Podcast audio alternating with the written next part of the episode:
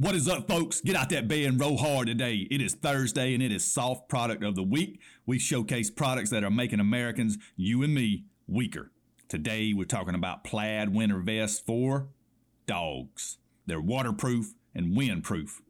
Folks, if your dog cannot take a little wind or some rain, they are most likely suffering from a condition known as being a cat. No real canine needs a vest. If they do, just teach them how to use the toilet like you do, since that's how creatures in vests go to the bathroom, not outside. Avoid this soft product at all costs, people. Y'all have a good day. Hit that follow or subscribe button. Yes, to this show.